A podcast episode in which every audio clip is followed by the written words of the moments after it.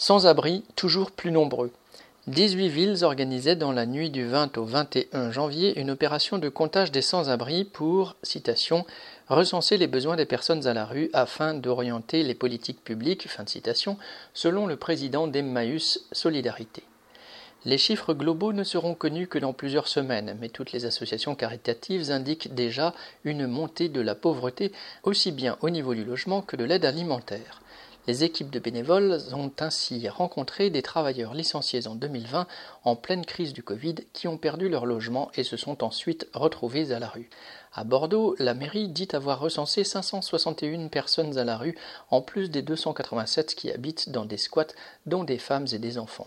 À Paris, la directrice du SAMU social indiquait que quelques jours avant cette opération, plus de 500 personnes avaient été laissées sans solution après leur appel au 115. Il faut dire que cette structure ne dispose que de 37 places à attribuer chaque jour, dont 17 pour les familles, autant dire une goutte dans l'océan du mal logement. Non seulement les pouvoirs publics laissent la situation se dégrader, mais ils sont même directement responsables de cette montée de la misère.